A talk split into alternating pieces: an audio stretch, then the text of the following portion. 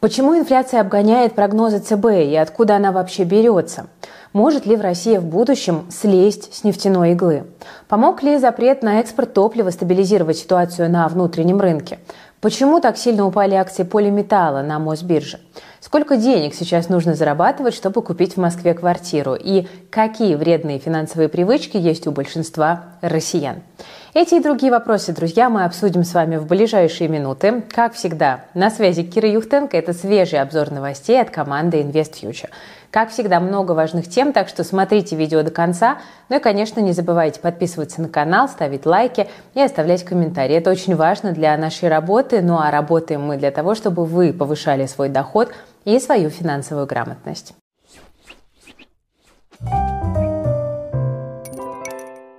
Для начала обсудим одну из э, довольно острых проблем российской экономики прямо сейчас. Это стремительный рост цен, который отмечает Центральный банк. За последнюю неделю годовая инфляция в России разогналась до 7,4%, то есть до уровня, который ЦБ ждет только по итогам года, у нас осталось всего 0,1%. Ну а впереди еще больше месяца. Так что вполне вероятно, что инфляция все-таки превзойдет прогноз регулятора, который он, кстати, и так в конце октября повысил. По данным Росстата, особенно сильно за неделю подорожали огурцы, яйца и помидоры. Ну, вообще, я думаю, что и без Росстата вы видите, как выросли цены в магазинах за последний год. И, судя по комментариям, личная инфляция у многих э, отличается несколько от официальных цифр. Но откуда, в принципе, эта самая инфляция берется? Какой она бывает и почему важно ее контролировать? Для ответа на эти вопросы я сегодня предлагаю обратиться немножко к истории. Сначала к истории американской. Два худших события, связанных с инфляцией в США, это Великая депрессия 30-х годов и это нефтяной кризис 70-х. Великая депрессия – это, по сути, такая антиинфляция, то есть дефляция. Цены тогда наоборот падали, а это тоже для экономики плохо. Ну а стоимость долгов при этом росла. Правительство США пыталось стимулировать экономику через госрасходы, и ситуация все-таки перевернулась, но лучше не стало, потому что дефляция сменилась инфляцией. Цены начали расти, но слишком сильно. Нефтяной кризис 70-х годов вызвал стагфляцию. Это когда инфляция растет, а экономика стоит на месте, ну или вообще падает. Ну, в общем, такой кошмар экономиста. Чем больше дорожала нефть, тем сильнее росли производственные затраты и цены на потребительские товары. А случилось это все из-за внешнего шока, взрывного роста цен на мировом рынке на фоне арабо-израильского конфликта. Ну, это история, а что в России? После распада СССР в 1991 году страна сделала резкий скачок от плановой экономики к рыночной. И в прыжке ее настигла гиперинфляция. Цены тогда на глазах выросли в разы, ну а уровень жизни резко упал. И все из-за экономических реформ начала 90-х. Проводя либерализацию цен, приватизацию госпредприятий, власти хотели как лучше, но получилось как всегда. Если подытожить этот экономический экскурс, то инфляцию часто выпускают на волю неудачные экономические реформы или внешние потрясения. Но, конечно же, и экономические причины у нее есть. Ну, во-первых, цены идут вверх, когда ЦБ слишком сильно эксплуатирует печатный станок и растет объем денежной массы в обращении, то, что происходит на самом деле на Западе. Во-вторых, инфляция увеличивается, когда спрос на товары и услуги превышает их предложение. В-третьих, когда растет стоимость ресурсов, необходимых для производства товаров, ну, например, сырья. И, наконец, слишком бурный рост ВВП тоже повышает спрос на товары и услуги, ну и, соответственно, цены на них тоже растут. При этом экономисты выделяют так называемую правильную инфляцию. Это когда она удерживается на стабильном уровне, который способствует экономическому росту без потрясений. Для этого уровень инфляции должен соответствовать целевым показателям Центробанка страны. Это обеспечивает предсказуемость и уверенность для потребителей и для инвесторов. Банк России, я напомню, стремится удерживать инфляцию на уровне 4%. Но, по словам Эльвиры Набиулиной, к этой отметке рост цен может вернуться только к концу следующего года. Ну а для этого придется и дальше поддерживать жесткую денежно-кредитную политику. Такова реальность, в которой ЦБ сейчас работает.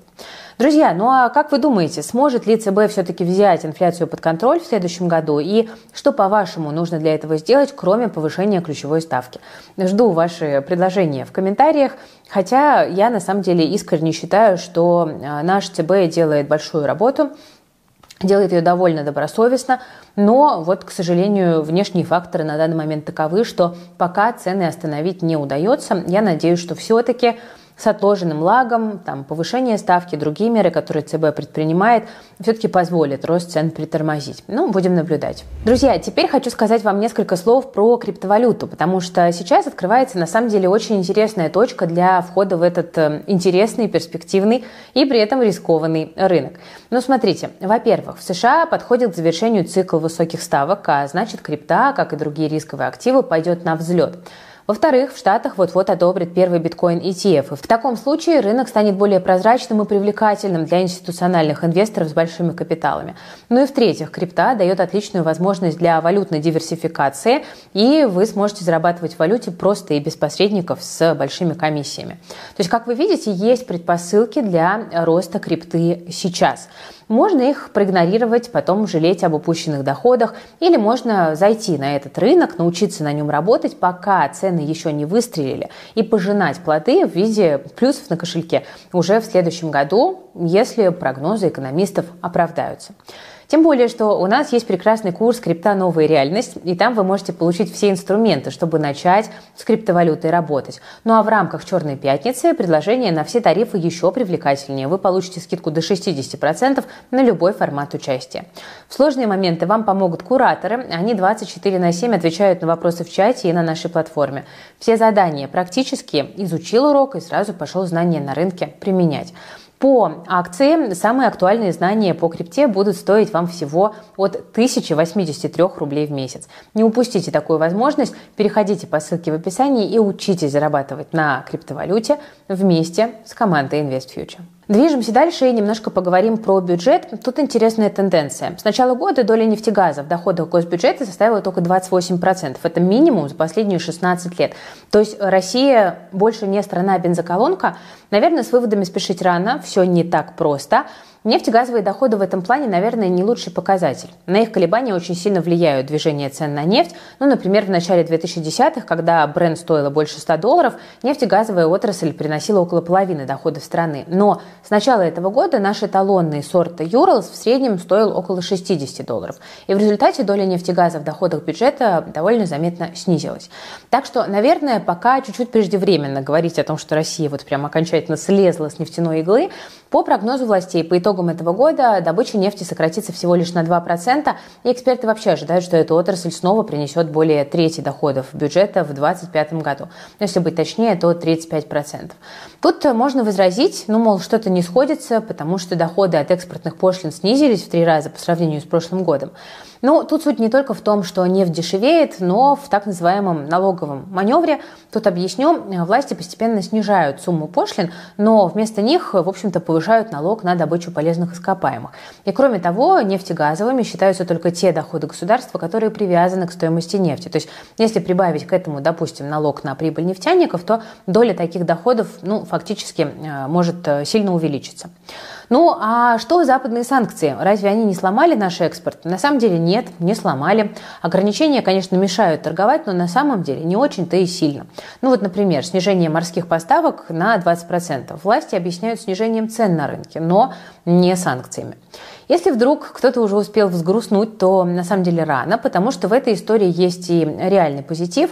Так, с начала этого года сумма, именно сумма, а не доля не нефтегазовых доходов российского бюджета выросла на 26%, до 14 с лишним триллионов рублей. Так что санкции и деглобализация могут, в принципе, даже ускорить структурную трансформацию нашей экономики. То есть России в очередной раз э, напомнили, что нельзя во всем полагаться только на нефть. Ну, в общем-то, э, усилия это для этого действительно прилагаются. Продолжим энергетическую тему а, и поговорим про топливо. На самом деле топливный кризис в России, похоже, миновал. Но, во всяком случае, власти почти полностью сняли запрет на экспорт топлива.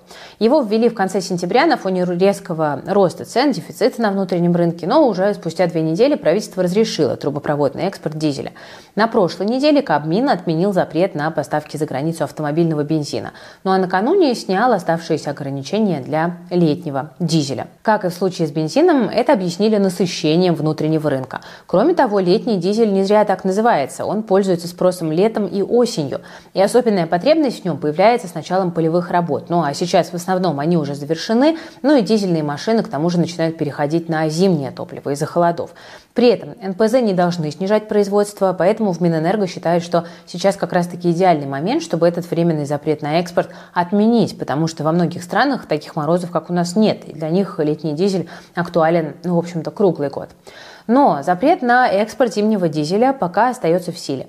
Министр энергетики Николай Шульгинов заявил, что этот вопрос сейчас даже не обсуждается. Уже на следующей неделе наступит зима, ну а запасов зимнего дизеля, видимо, еще недостаточно для внутреннего рынка. Например, в октябре вице-премьер Александр Новак поручил нарастить производство этого вида топлива, в том числе для того, чтобы подготовиться к северному завозу. Так называют ежегодный комплекс государственных мероприятий, когда в районы Крайнего Севера завозят жизненно важные товары. Вот на это как раз уходит большой объем зимнего дизеля. На нем машины могут работать даже при экстремально низких температурах. Ну а что сейчас происходит с ценами на заправках? преддверии отмены запрета на экспорт летнего дизеля стоимость этого топлива начала расти во многих регионах. Хоть и незначительно, но все же. Такая ситуация, например, наблюдается в Воронежской области, Ставрополье, ну а также Пермском и Краснодарском краях. При этом оптовые цены на все виды топлива, кроме мазута, продолжают снижаться. Например, сегодня тонна 92-го бензина стоила 47,5 тысяч рублей, ну а два месяца назад цена была больше 70 тысяч. Розничные цены на бензин в последние пару недель либо оставались на месте, либо ползли вниз. Так что временный запрет на экспорт, очевидно, принес все-таки необходимый результат. Теперь главное, чтобы цены снова наверх не полезли. Кстати, в сентябре депутаты от ЛДПР предложили ввести в стране предельные розничные цены на бензин и дизель. Но вот сегодня стало известно, что правительство эту идею все-таки не поддержало. В Кабмине заявили, что депутаты не предоставили никакого анализа и оценок того, как эта мера отразится на рынке. Ну, то есть давайте введем потолок цен, но как он повлияет на ситуацию, мы пока не очень понимаем. В правительстве сочли, что вмешательство государства сильно исказит свободное рыночное ценообразование, и также там считают, что это снизит инвестиции в модернизацию НПЗ и развитие заправочных сетей. По словам экспертов, все это может вызвать хронический дефицит топлива в стране. Ну, друзья, как вы относитесь э, к идее депутатов, к текущей ситуации на топливном рынке? Как вы ее оцениваете как потребитель? Нужен ли в России потолок для внутренних цен на топливо или он действительно сделает только хуже? Как у вас сейчас в регионе дела с ценами на бензин и дизель обстоят? Пишите в комментариях. От топливного рынка давайте перейдем к рынку фондовому. Что у нас там происходит? Индекс Мосбиржи закончил сегодняшний день в минусе, хотя до этого понемногу подрастал всю неделю. Фоном стала новая порция укрепления рубля и нефть, которая снова стала дешеветь. Красной зоне сегодня большинство акций во всех секторах, но главное по снижению – это однозначно полиметалл. В моменте бумаги золотодобытчика теряли более 15%, а к вечеру падение слегка замедлилось. Это произошло на фоне новостей об обмене заблокированных акций. 8 декабря компания проведет собрание акционеров, на котором предложит обменять акции, заблокированные в НРД, на акции, выпущенные в, на Астанинской бирже в Казахстане. Соотношение один к одному. Ну а условий для участия в обмене всего два. Во-первых, не быть под санкциями, ну а во-вторых, не иметь связи с руководством недружественных стран. Общий объем акций полиметалла, застрявших в НРД, оценивается в 22%. На эти акции смогут начислять дивиденды, также их можно будет и продать. Вообще, похоже на максимально прозрачный подход. Если условия обмена понятны даже школьнику, обычно это хорошие условия. Ну, посмотрим, найдется ли в условиях где-то мелкий шрифт, но пока все выглядит так, что его не будет. Тем более, что это уже не первый обмен от полиметалла. Первая программа обмена в октябре закончилась, тогда разменяли 8% голосующих акций. Но почему сейчас бумаги так сильно упали, возникает вопрос. Тут могут быть две причины. Во-первых, акции полиметалла в Казахстане сейчас торгуются с большим дисконтом к бумагам в России. Во-вторых, появились слухи о том, что после обмена акций золотодобытчик проведет делистинг с Мосбиржи. Видимо, э, инвесторы решили не дожидаться этого момента, и кто-то начал от бумаг полиметалла заранее избавляться. Может быть, и такая гипотеза верна. Ну а во втором эшелоне сегодня просели бумаги и на Арктике, крупнейшего производителя лосося в стране. Дело в том, что компания взяла и объявила о начале СПО на Мосбирже, то есть вторичного размещения. Продающие акционеры предложат пакет акций в размере 4% от уставного капитала, ценовой диапазон 900-968,5 рублей за акцию. Сбор заявок пройдет с 23 по 29 ноября. Фрифлоут компании по итогам нового публичного предложения не менее 18% составит. Ну а привлеченные деньги планируют направить на развитие бизнеса. Также руководство компании сегодня сообщило, что по итогам года планирует направить около 4 миллиардов рублей на выплату дивидендов. Сделать это, по словам гендиректора Инарктики, получится благодаря росту операционных и финансовых показателей. И также он сообщил, что увеличение фрифлоут приближает включение бумаг Инарктики в основной индекс Мосбиржи. Но это однозначный позитив для акций. К тому же СПО будет проходить без доп. эмиссии, ну а значит доли нынешних акционеров размываться не будут. Так что негативная реакция рынка на эти новости на самом деле не совсем понятна и, возможно, не очень оправдана. Есть у нас и другой пример. Это объединенная вагонная компания. В сентябре она объявила СПО с несколько неадекватной доп. эмиссии, которая размывает доли акционеров в 100 раз. Цена вторичного размещения была чуть больше 9 рублей за акцию, при том, что до объявления допки бумаги УВК стоили в районе 300 рублей. В итоге акции компании ушли в крутой пике. Вот накануне УВК сообщила о завершении доп. эмиссии. Банк Траст купил акции компании на 25 миллиардов рублей, и таким образом его доля в капитале УВК превысила 90 93,5%. На этом фоне бумаги компании сегодня снижение усилили, и сейчас они стоят менее 25 рублей за штуку. Это яркий пример для инвесторов. СПО может привести к резкому обвалу акций. Особенно это актуально для тех, кто принимал участие в недавних IPO, потому что там каждая компания в ближайшее время будет, скорее всего, доп. размещения проводить. Так что будьте тут внимательны.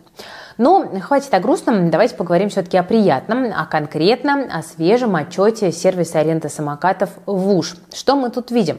Чистая прибыль компании за 9 месяцев выросла почти в два раза и превысила 3 миллиарда рублей. При этом EBITDA прибавила почти 50%, ну а выручка выросла на 66%. Накануне ВУШ объявил дивиденды в размере 10 с небольшим рублей на акцию. Див-доходность выходит в районе 4,5%. Чтобы дивиденды получить, нужно купить акции до 3 декабря включительно. В итоге а, бумаги компании второй день подряд у нас растут, но аналитики видят дальнейший потенциал для роста. Холдинг не только стабильно показывает весьма сильные результаты, но и наращивает свое присутствие на рынке. Компания начинает работать в Латинской Америке и СНГ и усиливает присутствие в южных регионах России. Это позволит генерировать кэш даже в несезон. Кстати, о тех, кто кэш активно генерирует. Тут речь идет о банках, которые по итогам года ждут рекордную прибыль в 3 триллиона рублей. Обо всем секторе сейчас не будем говорить, но лучше остановимся на двух его самых ярких представителях. Это Сбер и Тинькофф. Последний показал отличный отчет и сократил состав Совета директоров, чтобы упростить переезд в Россию. При этом акции Сбера хорошо разогнались благодаря конференции по искусственному интеллекту и предстоящему Дню инвестору. Но кто из них лучше для акционеров прямо сейчас – ну, смотрите, вот на стороне Синьков э, редомицеляция, возможный выкуп акций у зарубежных акционеров и скорость развития. Ну а на стороне Сбера очень высокая толерантность к санкциям и росту ставки, ну а также сильное экосистемное и IT-направление. Когда-то Олег Тиньков, который сейчас, э, не помню, иноагент или нет, настаивал, что его банк на самом деле IT-компания. И в какой-то момент рынок в это действительно поверил и переоценил компанию по новым мультипликаторам. Кто покупал бумаги в 2020 году, помнит, что, э, скорее всего, вот тогда была возможность озолотиться на бумагах. Но сейчас на IT-компанию Сбер похож уже на самом деле куда больше. Но только вот мультипликатор у него серьезно ниже. Плюс у черно-желтого банка сохраняется риск, о котором мы еще летом говорили. Акционеры дождутся редомицеляции, дождутся обратного выкупа, получат переоценку акций и зафиксируют прибыль, потому что куда дальше будет Тинькофф развиваться, пока не совсем понятно. В России ему уже тесно, ну а за границу из-за санкций хода нет. Ну а Сбер вот в этом смысле таких проблем не испытывает. Еще Сбер платит дивиденды. Если помните, замминистра прогревал публику на тему того, что дивиденды поднимут. Вот уже и цифра намекает на то, что Сбер заплатит дивидендами все 60%, а не 50%, как раньше.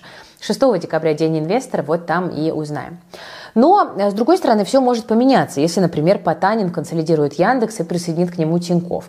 Или нам покажут новую прорывную стратегию да, Тиньковскую. Но Пока вот кажется, что все-таки у зеленого гиганта плюсов побольше, хотя обе компании, в принципе, на российском рынке, конечно, достойные. Ну что, поехали дальше, и сейчас я предлагаю вернуться к тому, с чего мы начали, к инфляции, и посмотреть, как она на рынке недвижимости отражается. Потому что тут ЦБ выпустил данные, согласно которым цены на новостройки за последние три года выросли на 90%. В результате покупка квартиры теперь становится для многих людей ну, не очень доступной. Например, чтобы купить двушку в Москве в ипотеку, сейчас нужно зарабатывать не меньше 194 тысяч рублей в месяц. К такому выводу пришли аналитики самолета. Тут расчет такой. Средние ежемесячные выплаты по ипотеке за двушку в Москве составляют 97 тысяч рублей. Если хочется оставлять хотя бы 50% зарплаты на жизнь, то нужно зарабатывать 194 тысячи в месяц.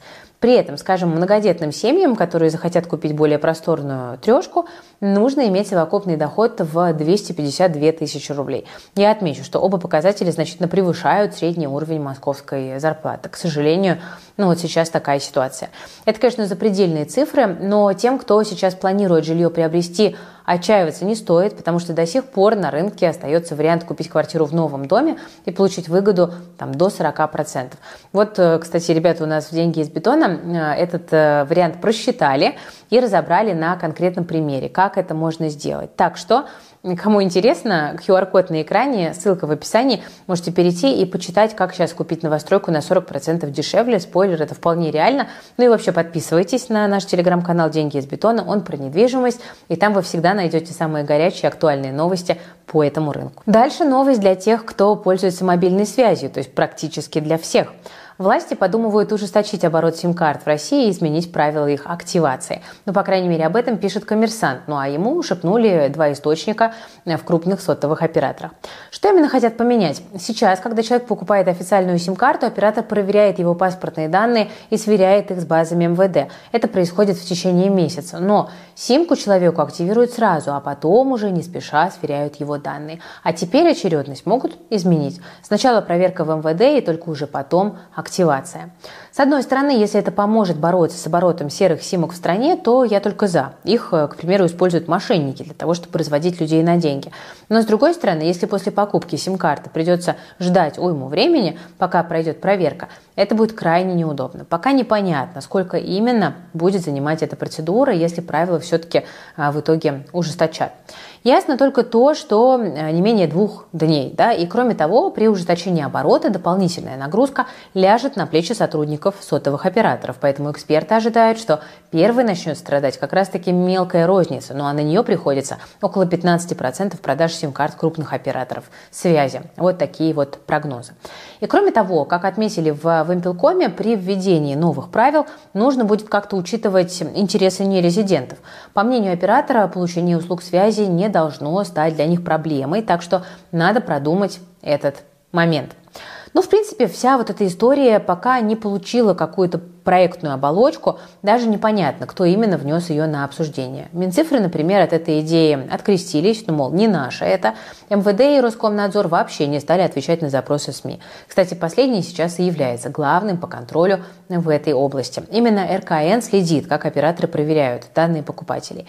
А, в это ведомство они передают информацию обо всех заключаемых соглашениях, и Роскомнадзор ее проверяет. Как этот процесс будет происходить, если обороты ужесточат, ну, пока вот не очень понятно. Опять же, если это поможет бороться с телефонными там, мошенниками, с телефонным терроризмом, да, и так далее, я только за. Вот по состоянию на август, как РБК писали, в России могло быть около 7 миллионов серых сим-карт. Это те, которые раздают в многолюдных местах без договора. Еще компании массово закупают их для сотрудников. И меры в этой области уже предпринимаются. Ну, например, РКН обязал операторов блокировать номера абонентов, если его паспортные данные не актуальны. Тут главное, чтобы сейчас не получилось так, что процесс усложнят, ну а эффекта, кроме неудобства для клиентов, от этого никакого не будет. Как мы видим, друзья, государство все чаще считает, что ему пора вмешаться в ту или иную сферу нашей жизни и самостоятельно ее регулировать. И зачастую это совсем даже неплохо. Но Многое в нашей жизни только мы сами можем контролировать, и ничья помощь тут не сработает, ответственность переложить не получится. Например, когда дело касается наших привычек, про разные формы зависимости можно говорить очень долго, но мы канал про деньги и экономику, так что давайте мы обсудим вредные финансовые привычки, потому что они тоже у нас да, бывают действительно и полезные, и вредные, и такие привычки могут даже формировать некоторые зависимости.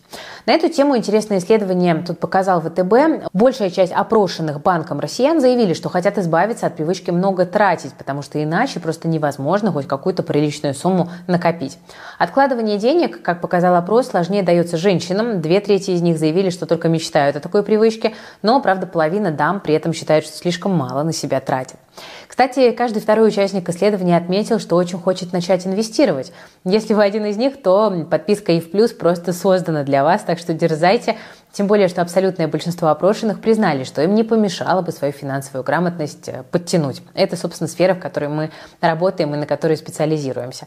Это сделать с нами можно просто, интересно и эффективно, но это не реклама и в плюс. Давайте мы вернемся к опросу.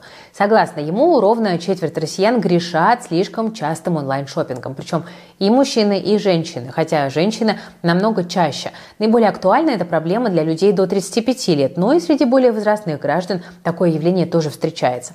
Вообще, чрезмерный шопинг – это правда довольно распространенная проблема, потому что покупки помогают зависимому от них человеку получить порцию дофамина. Это один из так называемых гормонов счастья. И на эту, вот, скажем так, иглу очень легко подсесть. Ну а в результате можно получить привычку, которую трудно заметить, но она может стать довольно пагубной для душевного здоровья человека и для его кошелька. Чтобы продлить удовольствие, шопоголик будет раз за разом спускать деньги на маркетплейсах, потому что этот способ делать покупки такой простой простой, такой удобный, да, комфортный и приносит удовольствие. Но, к сожалению, некоторые недооценивают вред от этой привычки, но неконтролируемое потребительство запросто может стать э, причиной опустошенности, потери кучи времени впустую и отсутствия сил на более важные занятия. А еще это сильно разгоняет инфляцию, которую власти сейчас никак не могут э, побороть. Так что то, что называется непривычным словом потреблятство, простите, есть такой термин в интернете, вредит и экономике тоже. Ну, признайтесь, друзья, грешите ли вы импульсивными онлайн-покупками или эта пагубная привычка вас миновала? Ну и какие финансовые привычки вы, наоборот, считаете правильными? Давайте свой опрос в комментариях проведем. А я вообще думаю, что надо все-таки сделать выпуск о том, какие ловушки используют маркетплейсы для того, чтобы мы тратили там больше денег. Мне кажется, он будет очень полезным.